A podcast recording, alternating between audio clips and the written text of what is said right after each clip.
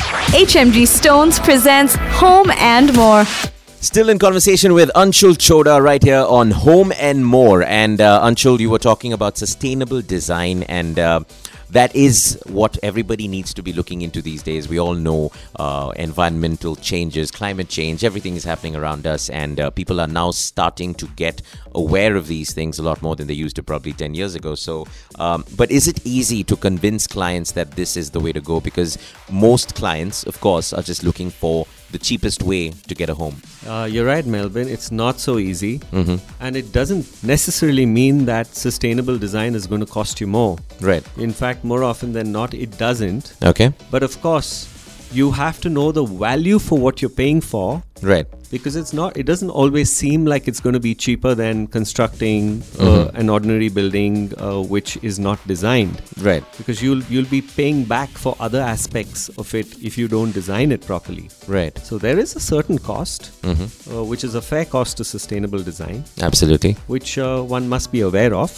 but uh, it's n- uh, definitely not much more expensive than uh, designing a regular building during the lifespan of that building Right. And it's also probably cheaper than, uh, you know, medical expenses when you don't design a home that way and uh, get exposed to uh, things that you're not supposed to be exposed to. no absolutely simple things like natural light and ventilation Right. if these are not things that are looked into i- in your design and if you're going to be in air conditioned environments uh, trapped in glass structures all day and imagine spending 20 years in that environment Mm-hmm. Right. and then being seriously unwell Right. what is the value that you would pay Absolutely. to yeah. avoid that All right, so sustainable design, that's uh, the way to go. But uh, in terms of uh, where we are, Bangalore, India, are people taking to sustainable design these days?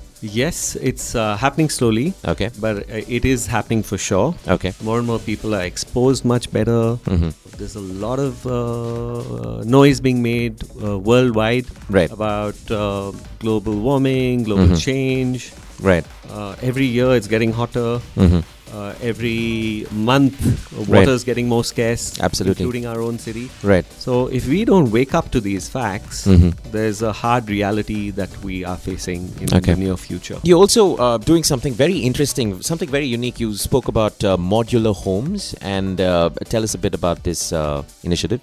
Yes, so uh, you know, I've often asked myself that how can I create architecture that would have social impact? Mm-hmm. And uh, at that point of time, I didn't have uh, another project that uh, a client had approached me for. Right. So I started looking at the smallest possible space Right. for which you need to uh, have uh, what you can call a home to live in, Mm-hmm. and how these modules can come together in the most sustainable materials Mm-hmm. Right. and uh, in the most sustainable design Mm-hmm. uh, using biomaterials and using uh, photovoltaic cells Mm-hmm. and uh, i mean it doesn't have to be as uh, sort of uh, technical and uh, you know uh, high tech as that either Right. Right. but this is a simple way of bringing modules together Mm-hmm. that can be set up in no time Okay. uh, It's like assembling something, yes, basically, like little lego blocks coming together coming together, and you have a home. and you have a home. And the Hmm. whole idea of it was that you see so many badly designed small structures around you right. uh, that I feel like, you know, why can't we improve uh, simple residential design? And these homes are perfectly safe, uh, natural calamity, uh, foolproof.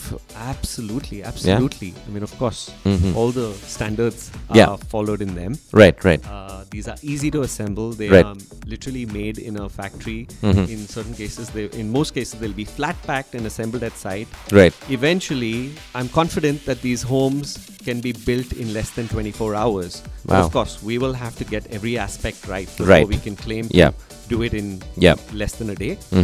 Even as of today, these homes can be built in a month or two or less. That is amazing. So all you need is a little bit of space, and you can get your own little modular home built in a month. And uh, well, we're talking about sustainability in design and architecture. It is a big deal. And um well, uh, Anshul, you're doing this uh, in terms of all the work that you're doing is environmental friendly, But uh, how easy is it to?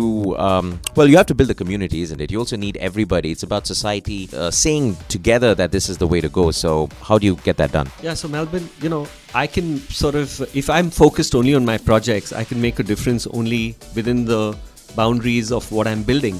Mm-hmm. But if every architect or every concerned citizen Mm-hmm.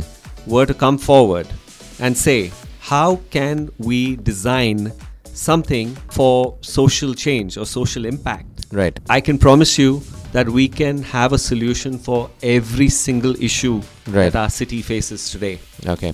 You know- It's basically about uh, mindset. People have to understand that this is the way to go, Yeah, and these there's are- always a solution. These are simple things that we need to do, but of course, we need expertise and we need hands Okay. to be able to execute these. All right. But I'm sure there's always that that one person who's set in his or her ways. They're like, this is what I want. This is how I've lived. I don't want a modular home. What do you do about uh, somebody like that?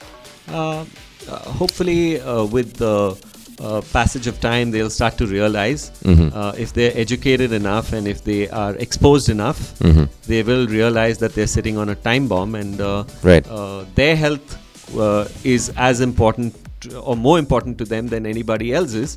So they will wake up to th- the hard reality of it. Wow, Mr. Anshul Choda, definitely environmental friendly, and uh, you really seem to be uh, doing a lot uh, to make a change. So uh, I think kudos to you.